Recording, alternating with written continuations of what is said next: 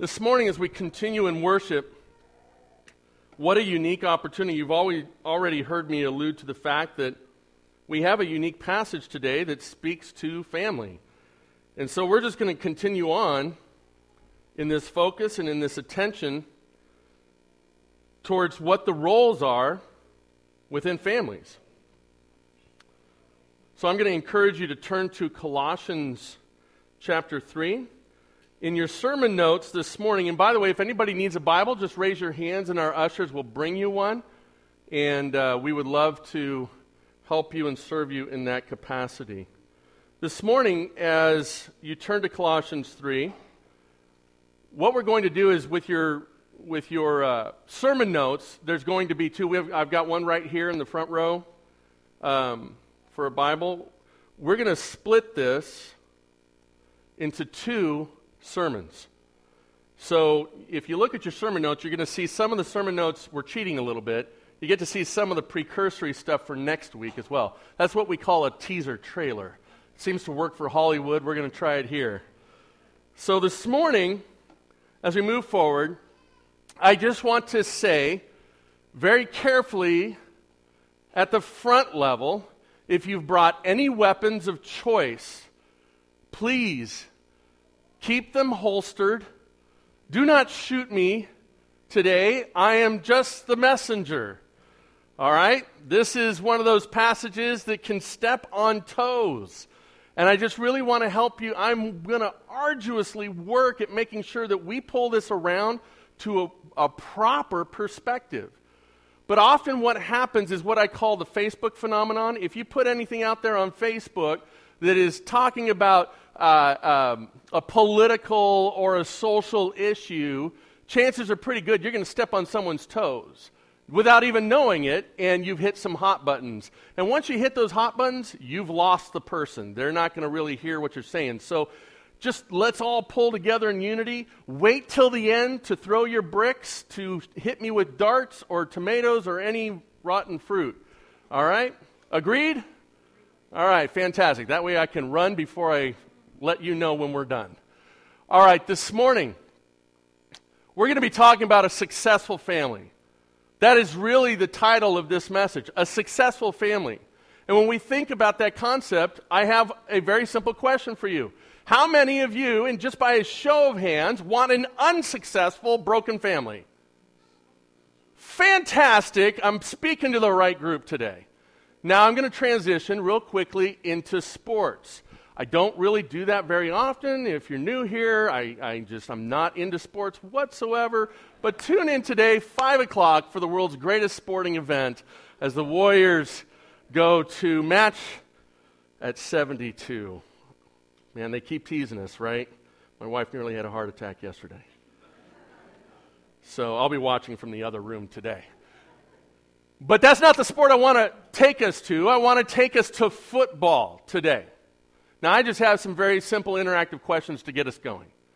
Uh, who's the most important player on the football team? I heard quarterback and then I heard a couple other things. The team? The whole team.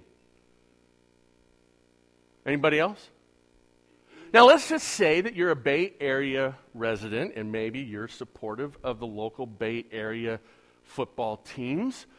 Um, it would stand to reason that there may have been points in time during this past season if you were supporting a team that's from Santa Clara, they'll go unnamed, 49ers. And uh, there may have been points in time where you thought you could throw that ball better than the current quarterback, right? Raise your hand. Unfortunately, Sam is not here today, um, but I know he'd be raising his hand. Um, yes, right there. She says she could throw it better than a four year old says she could throw it better than Colin Kaepernick. Imagine this scenario. Colin's 0 for, let's just give him some credit. He's 2 for 38, okay? He's completed two passes, and you are a wide receiver on that team that has played qu- quarterback in high school and college. Would it be crossing your mind like Uncle Rico? Coach, just put me in. Just put me in. I can do better than this. Have you ever thought that when the lead guy is crashing and burning? Have you ever thought that at work when your boss isn't doing it the way you think it should be done? Have you ever thought that when in your family things aren't being done the way you think they should be done? Now, let me ask you I, I asked you who's the most important person, but would the quarterback say that they're the most? Some might. but what if the offensive lineman doesn't do what they're supposed to do? Can the quarterback do what they're doing? No. And then let's go to the idea that let's talk about who's a more valuable person, not just a player. Because when we're talking about players, we're talking about roles on a team. Let's just talk about the person of who they are. Who on that team is the most valuable person? The MVP, the, let's change it around. Anybody got any suggestions? So the quarterback is the most valuable person. We're saying as a person, that individual is worth more. They are to be valued above all other lives. Now, the insurance policies would say that. Chance, what would you say? The safe, would that be safety insurance? I don't even know what that joke meant. Exactly. Where does the coach come in? Where's the general manager? Where's the owner come in? But talking about the person versus the role is what I'm trying to get us to think about. According to our preamble or our constitution, however you want to look at it, all men are created what? Oh, I thought it was according to different salary caps. Right? No, we're all created equal.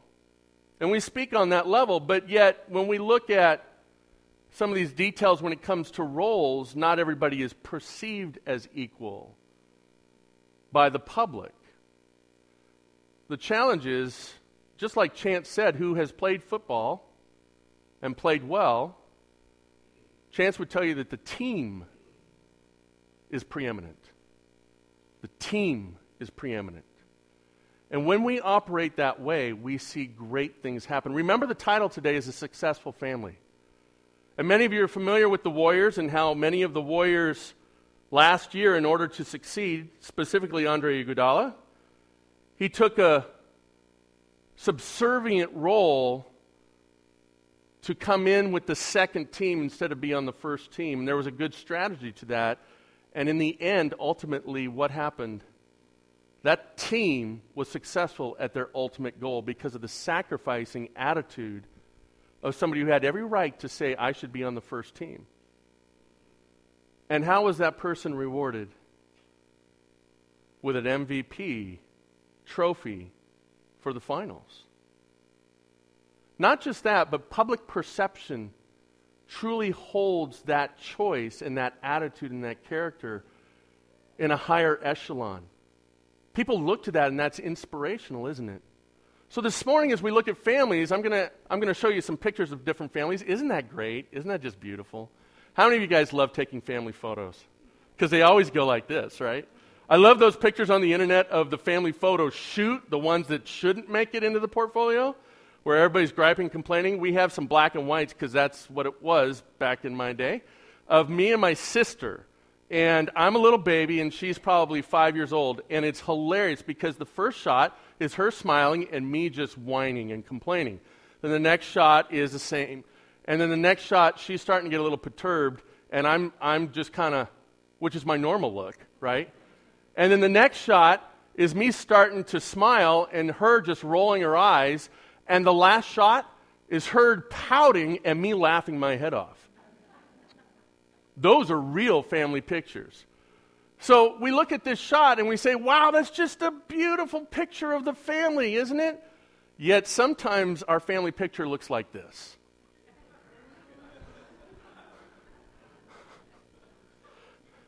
if someone were to take a portrait of your family, which one do you want it to look like? And the question is, how do you get there? Scripture speaks to that. I have a favorite family that comes out of media. And I want to share it with you. Well, actually, before we get there, a lot of what we're talking about when it comes to roles is control, isn't it? There's so much of the time, whether it's in our business, whether it's in our personal relationships, whether it's in our, our marriages or any other relationship, a lot of times where we end up having conflict and the family starts to fall apart, it's because of control. Let me give you one image that demonstrates my point and see if you agree with me. No, that did not resonate at all. That just fell flat on the ground. How many of you, re- did, uh, this is my wife and I. There is a constant wrestling over the remote control. Buy a second. No, she would sabotage it. Anyway, this truly is the picture of what we wrestle with so much of the time is control. Right? Remember the wide receiver who's looking at his quarterback who's gone 2 for 38? He's like, I can do better. Let me step in. I want control. But that's not their role, is it? There's a great Pixar movie, favorite Pixar movie. I, I, won't speak for my family. I know it's up there for them, but it is my favorite for me. It wasn't written for children. It is written to include all of these parameters that happen within the family. And it's so honest and so real.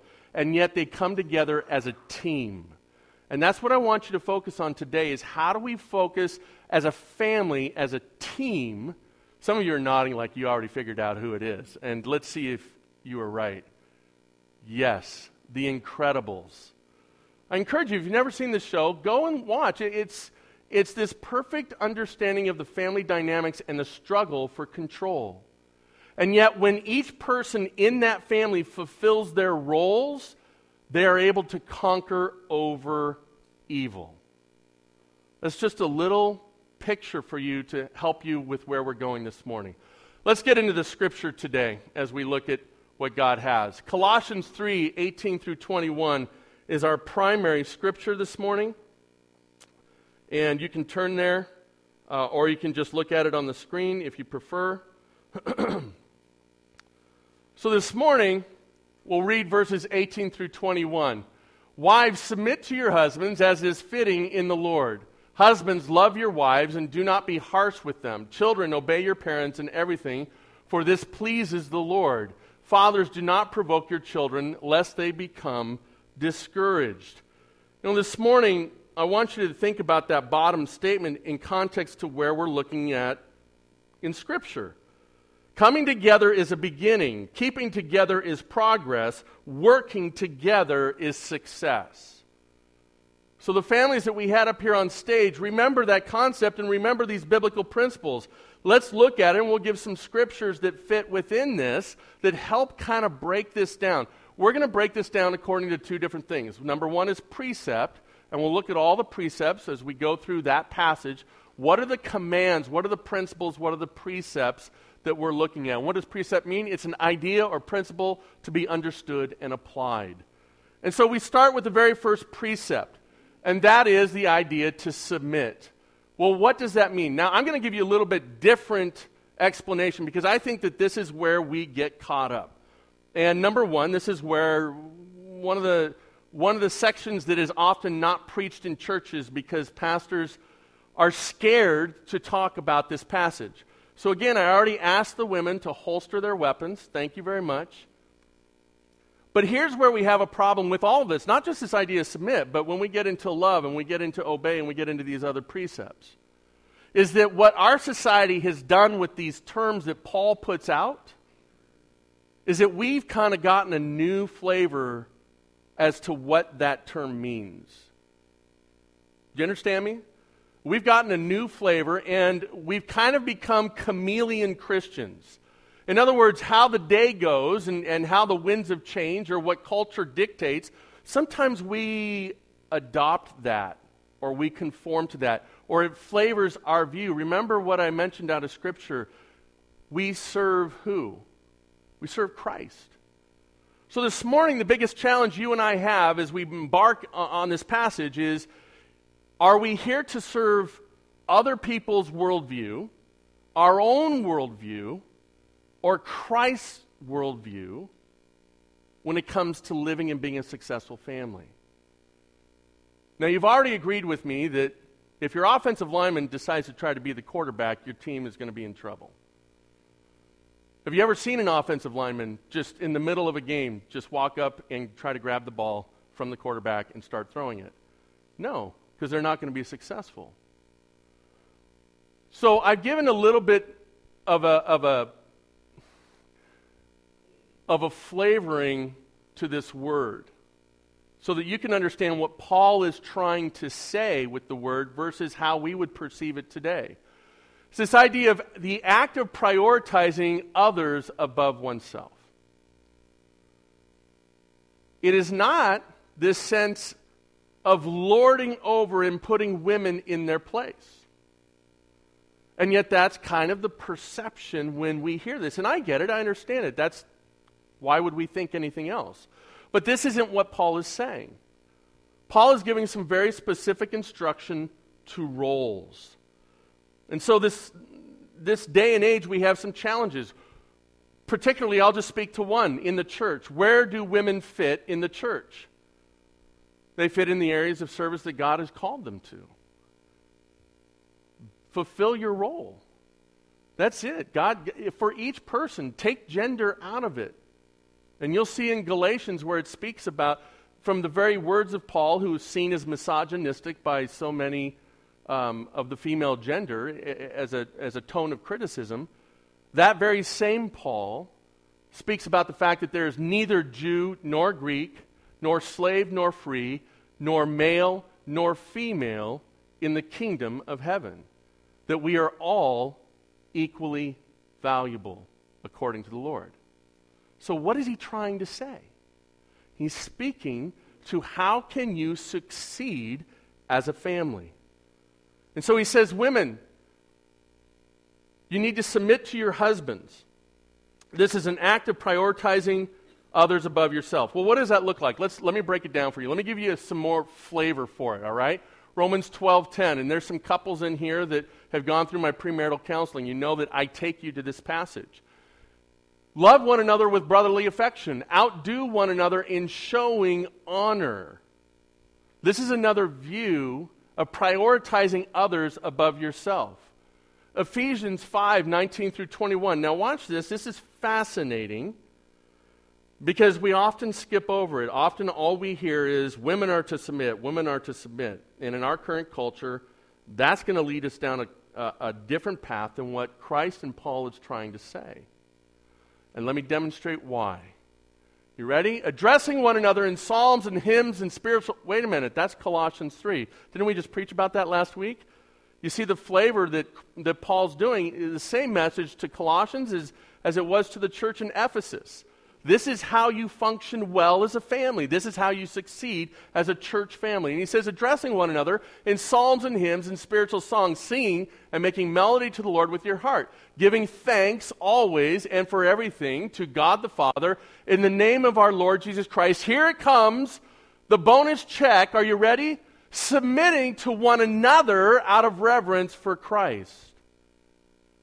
Do you realize that this idea, this concept, is on all of us in order to have unity, in order to have peace, and in order to succeed? We had a fun little experiment in my family. I, I just finished uh, my master's this past week, and I had to finish up with one class called conflict management. And one of the questions on the test was the five different styles of conflict management. And so I thought I'd have fun with it and ask my family hey, I want you guys to classify everybody else. So we kind of brought the kids. Gentry wasn't there yesterday, so we'll have to do that with you later.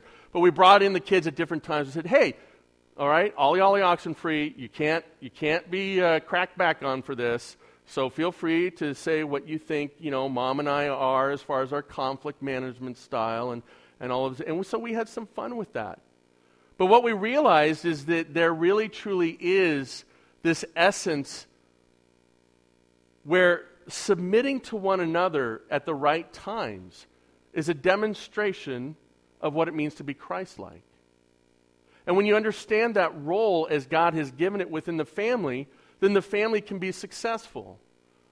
This morning, I just want to encourage you that, that we'll bring this in a little bit later on um, and talk about it, but I have to cover the, the wholeness of all this, and we'll get back to it when we get to the people, when we get to the wives.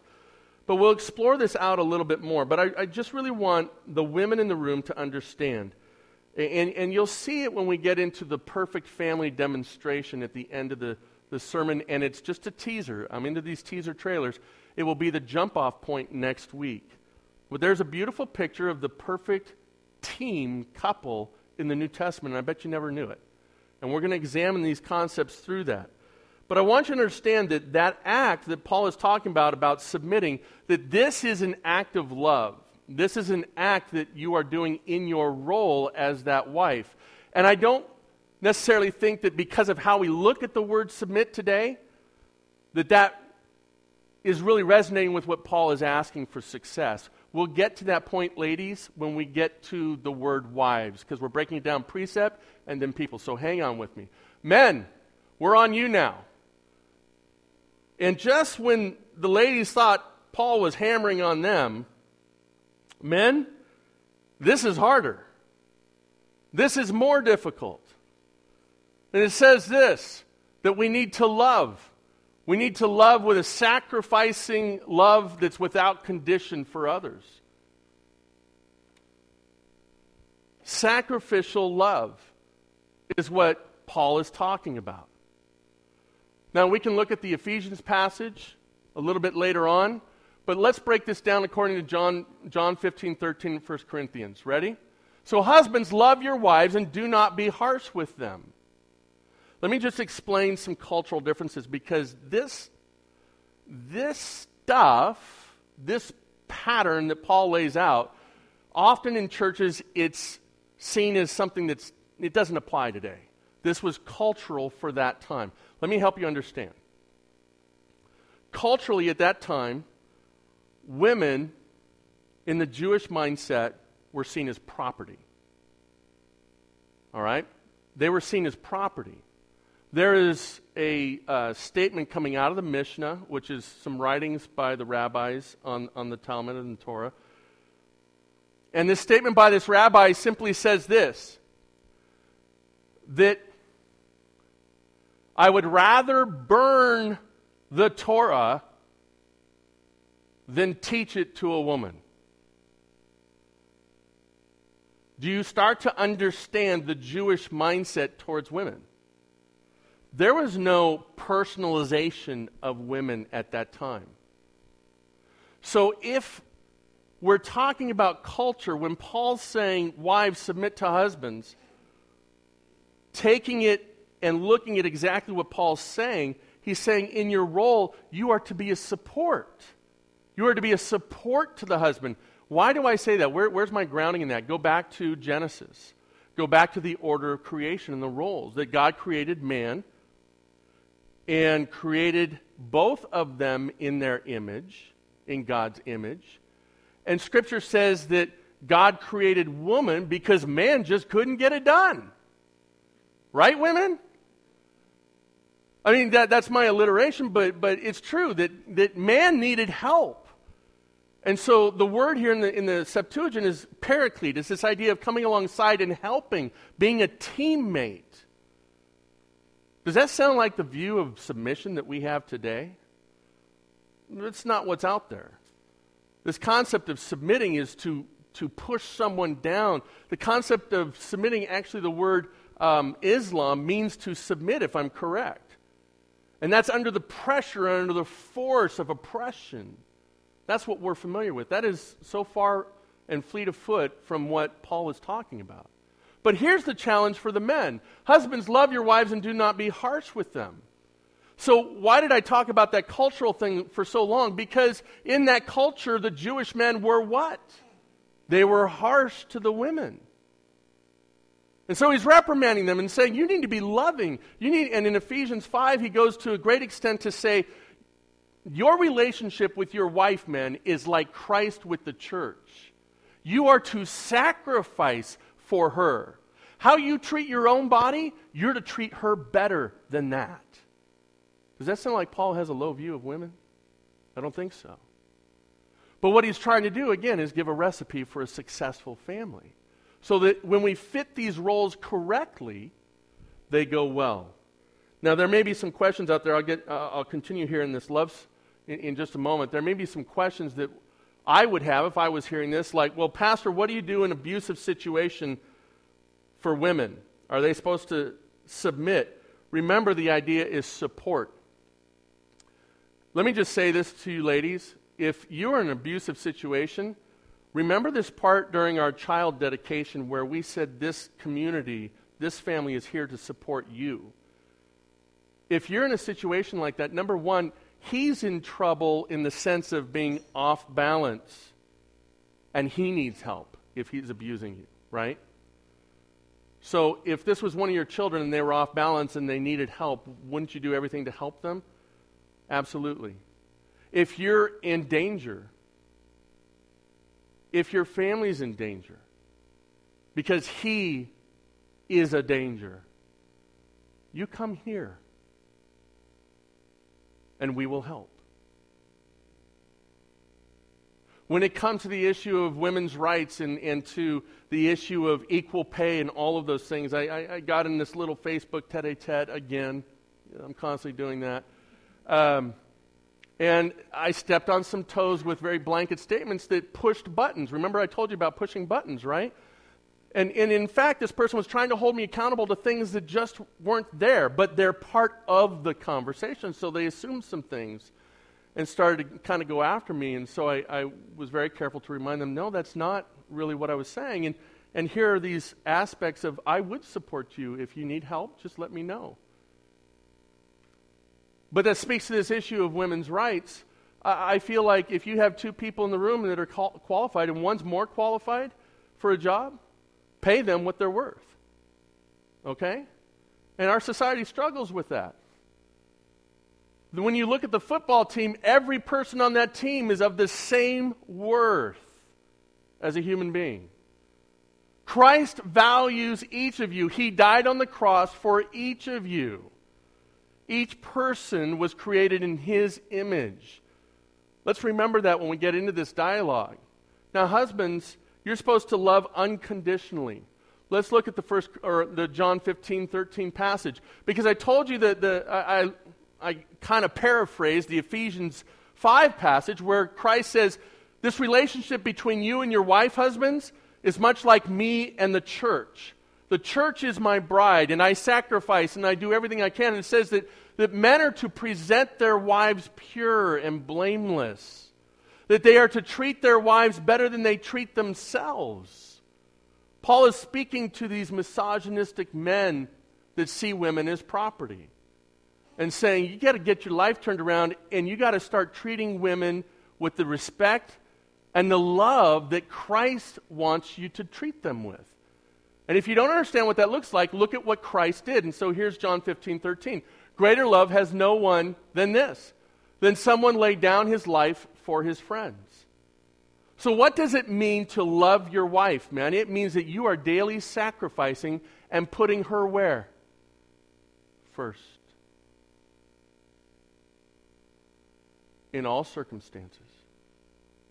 Not above Christ, but above yourself. Men, we are to love our wives and lift them up so that they are these cherished, beautiful trophies that shine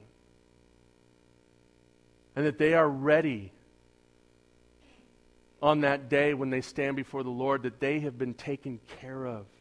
They are that precious thing that you've been given an opportunity to share life with. And you are a steward to love that which God has created and entrusted you with.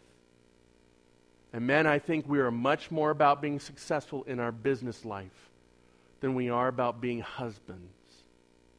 I think we love so much more our own accolades because this is how we are wired than making sure our wives are exalted and lifted up? Do we love our wives the way Christ loved the church? Well, here's your jump off point 1 Corinthians 13. Love is patient and kind. If I'm having a fight with my wife over the remote, I think I need to review this verse. Now, listen, honey, don't get any ideas about putting your name on that permanently we'll find, well, we'll have Brad arbitrate for us off days and on days on the remote. But love is patient and kind, right? Love does not envy or boast. It is not arrogant or rude. Men, is this how our wives would describe us? It does not insist on its own way. It is not irritable or resentful. Oh, my whole family might rein in on that one. It does not rejoice at wrongdoing. What does that mean? Well, men, have we ever gotten into that moment where we did the old, ha ha ha, yeah, but you, because we get into that competitive mode? Love does not rejoice in that wrongdoing. As opposed to, I dare say that there are some players on the 49ers that were really excited every time Colin didn't complete a pass this past year. Just one step closer towards that guy being gone. Does that sound like a successful plan for a team? No. No, and yet I think there are some men, they withhold their love, this kind of love, Christ like love, from their wives because unfortunately, they're looking for a way out. They say it's too hard. Men, it is not too hard under the power of Jesus Christ. Amen? That is the problem with our men today. That was just a, there was no steel rod in your back on that one. Men, can I get an amen? amen? All right, we're getting better. Maybe you're feeling a little kicked right now. Love bears all things, believes all things, hopes all things, endures all things, and love never ends. There's a clarity to our roles. Mr. Incredible doesn't have the ability to be a parachute. But Mrs. Incredible does and saved her children through that. But Mrs. Incredible can't put a force field around the family like her daughter can. And when they all started using their abilities and their roles, just like 1 Corinthians 12 talks about the church, they were able to overcome anything and everything. When we, when we fall in line with the roles that God has given us that are good, and we see them through Christ's eyes, not the world's eyes, when we are Christ serving Christians and not chameleon Christians then we see the goodness and the value of these precepts. Last precept today obey, to honor the authority over you by action and choice. And I have, this is for children. So, those in the room that are children today, listen, you may want to claim this as a cultural point again. Yeah, you don't want to go there because at that point in time, under Roman law, if if I was like 72 and my son's 40, he still has to obey me. You know? Now that's not that's not what what Christ is talking about here. He's talking about the child in the family that is not yet reached to adult and, and adult responsibilities. That our children are to obey. So what does that obey mean? Well, I love this story in 1 Samuel and I'll turn there real briefly. in 1 Samuel, uh, what is it, 15, 13? Oh, I'm sorry. Well, I, I lost myself. 1 Samuel 15, 1 through 25. So you have this passage where Saul, King Saul, was told by Samuel, hey, you need to go fight this battle. God has asked you to do this. So he goes and he fights the battle. But he was supposed to eliminate everything. It's supposed to be done. Now, that's a hard choice. That's a hard choice. And so Samuel comes walking down the road. Well, he's not he's not ambivalent towards what's happened. God spoke to him and God says, "My anger burns against Saul because he has not followed through and obeyed what I've asked him to do." So Samuel's a little ticked. So Samuel shows up and plays coy and says, "Hey, how you doing, Saul? How things go?" Oh, yeah, man, we had great success. And uh, I did exactly what God asked me to do. And uh, Samuel, just a hilarious guy, just one of those guys. And, and, he, and he's like, oh, and those sheep I can hear in the distance, you know, meowing. What, uh, I just hate the word bleeding. Nobody knows what that means. It's confusing. So, sheep meow for this story. What is it? I can hear these sheep in the background. They're supposed to be eliminated. And, uh, you know, this and this and this. Wasn't that part of the deal? And Saul says, You know, on that point, I really wanted all that to happen, but, you know, it's these people that made the choice to do it differently. And Samuel says, Because of your disobedience, you have found disfavor with the Lord, and you are no longer his anointed one. Ouch. Let me tell you how that works. You ever had your kids or kids in the room? Have you ever been caught for doing something? And so you want to say, hey, I, I did this, I did, I, and then when the evidence shows up, it's like, oh. And then your whole story changes, because that's what happens in this story with an adult. Once there's a realization that he didn't do, and God spoke to Samuel, and there's no hiding, suddenly uh, the, the king, Saul, his entire story changes. Well, you don't understand how hard this was, how difficult this was. Folks, the reality of this story is, is pretty simple. God has his will for us, and that will is good and that will is perfect. Children, his will is good and perfect. And by obeying your parents, you're doing what God wants you to do. And there's a promise with that that if you obey your parents, it's going to go well for you. It's going to go well for you. So, a big part of this challenge is are we teaching our children to be obedient? And we'll get to that in a minute.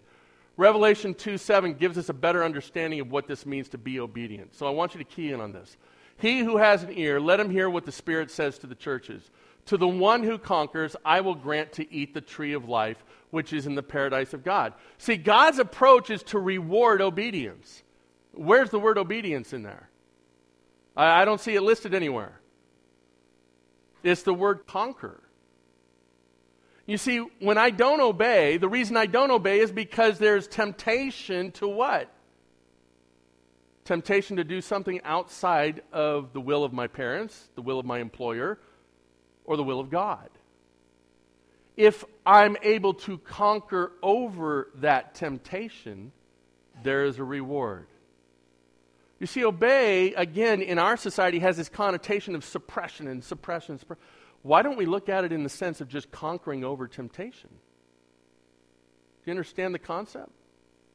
That if we're able to conquer over the temptation to do our own will versus God's will, then it's going to go well for us. Parents, those parents that were up on the stage, parents in the room, how are we doing with teaching our children to obey?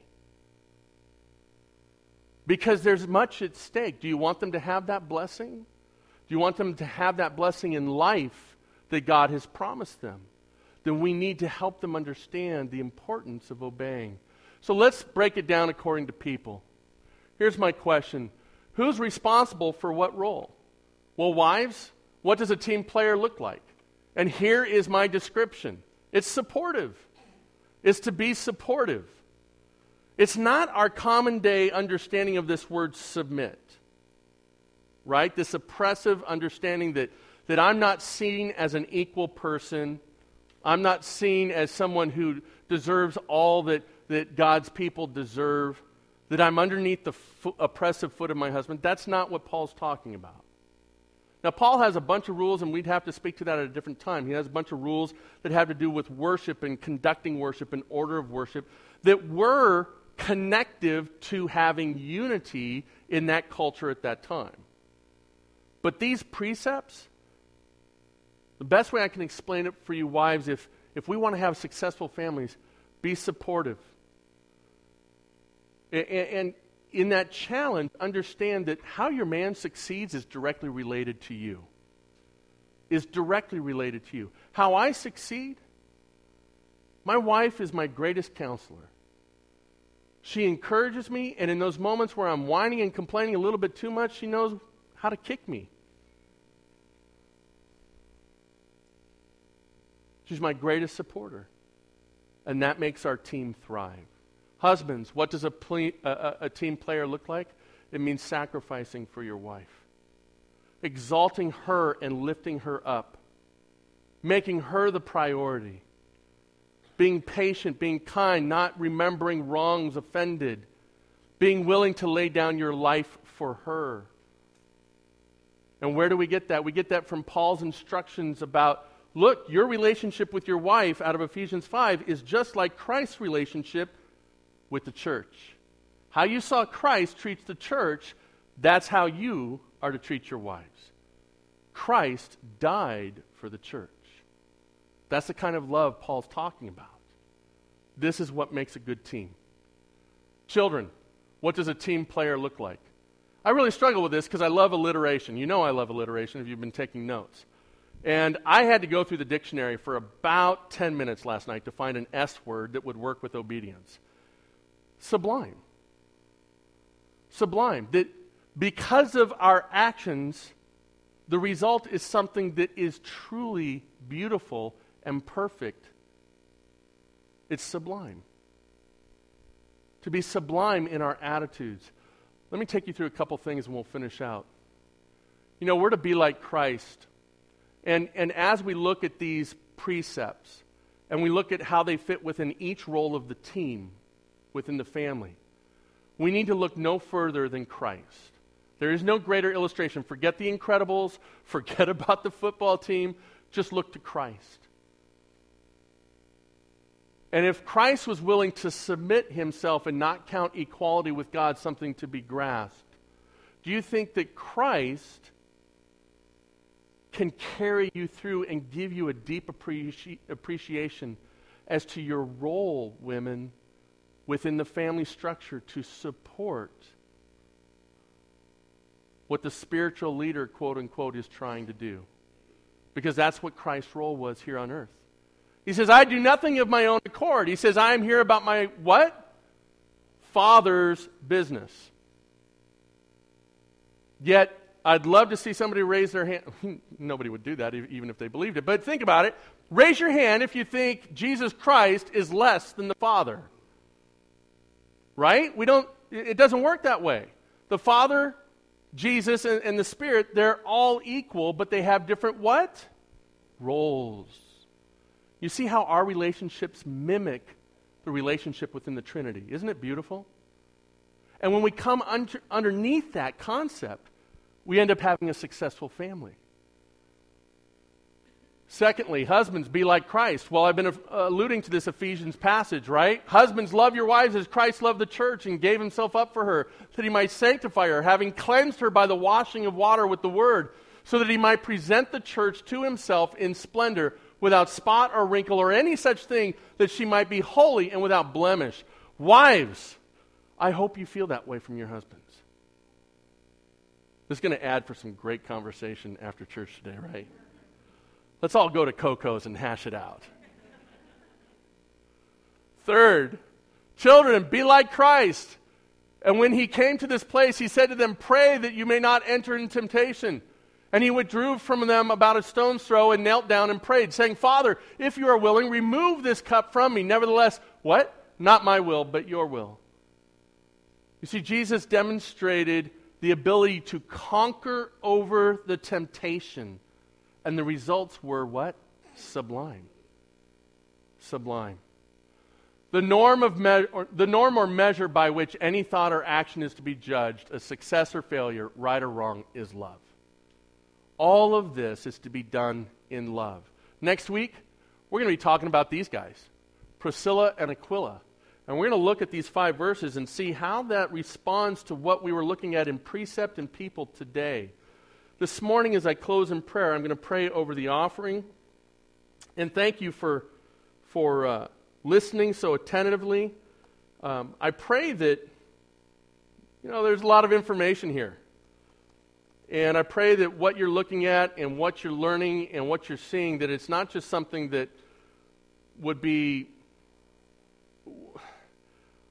would be just listened to, but that you would take it and you would utilize it in your own lives and examine and say, what, what is it that I need to do differently? What is it that I need to make a priority? How do I need to change today? And so this morning, in closing, as I, as I pray in closing, um, let's bow our heads and I'll commit the offering this morning. and in the precepts and, and people that we examined out of Scripture. Father, today we go over a passage that's not very popular. It's not very popular in the world, and it's def- definitely not popular in the world, but it's also something that's misunderstood and constrained within the church itself. I pray that as much as I tried to be clear, that I wasn't confusing, that individuals were inspired to what their role to be a successful family looks like. And that we never look at each other as less than, because according to you, each of us is equal. Each of us was made in your image. Each of us has equal value. And we are deeply loved, so much so that your Son was willing to die for all of us. Thank you, Lord. Bless our offering. Use it to your glory. Use it to further the kingdom, to help those in need, and to carry out the gospel. To you be the glory, Father. Amen. Let me close this morning with just these simple words. Now, to him who is able to keep you from stumbling and to present you blameless before the presence of his glory with great joy, to the only God, our Savior, through Jesus Christ our Lord, be glory, majesty, dominion, and authority before all time and now and forever. Amen. You are dismissed. Go in peace.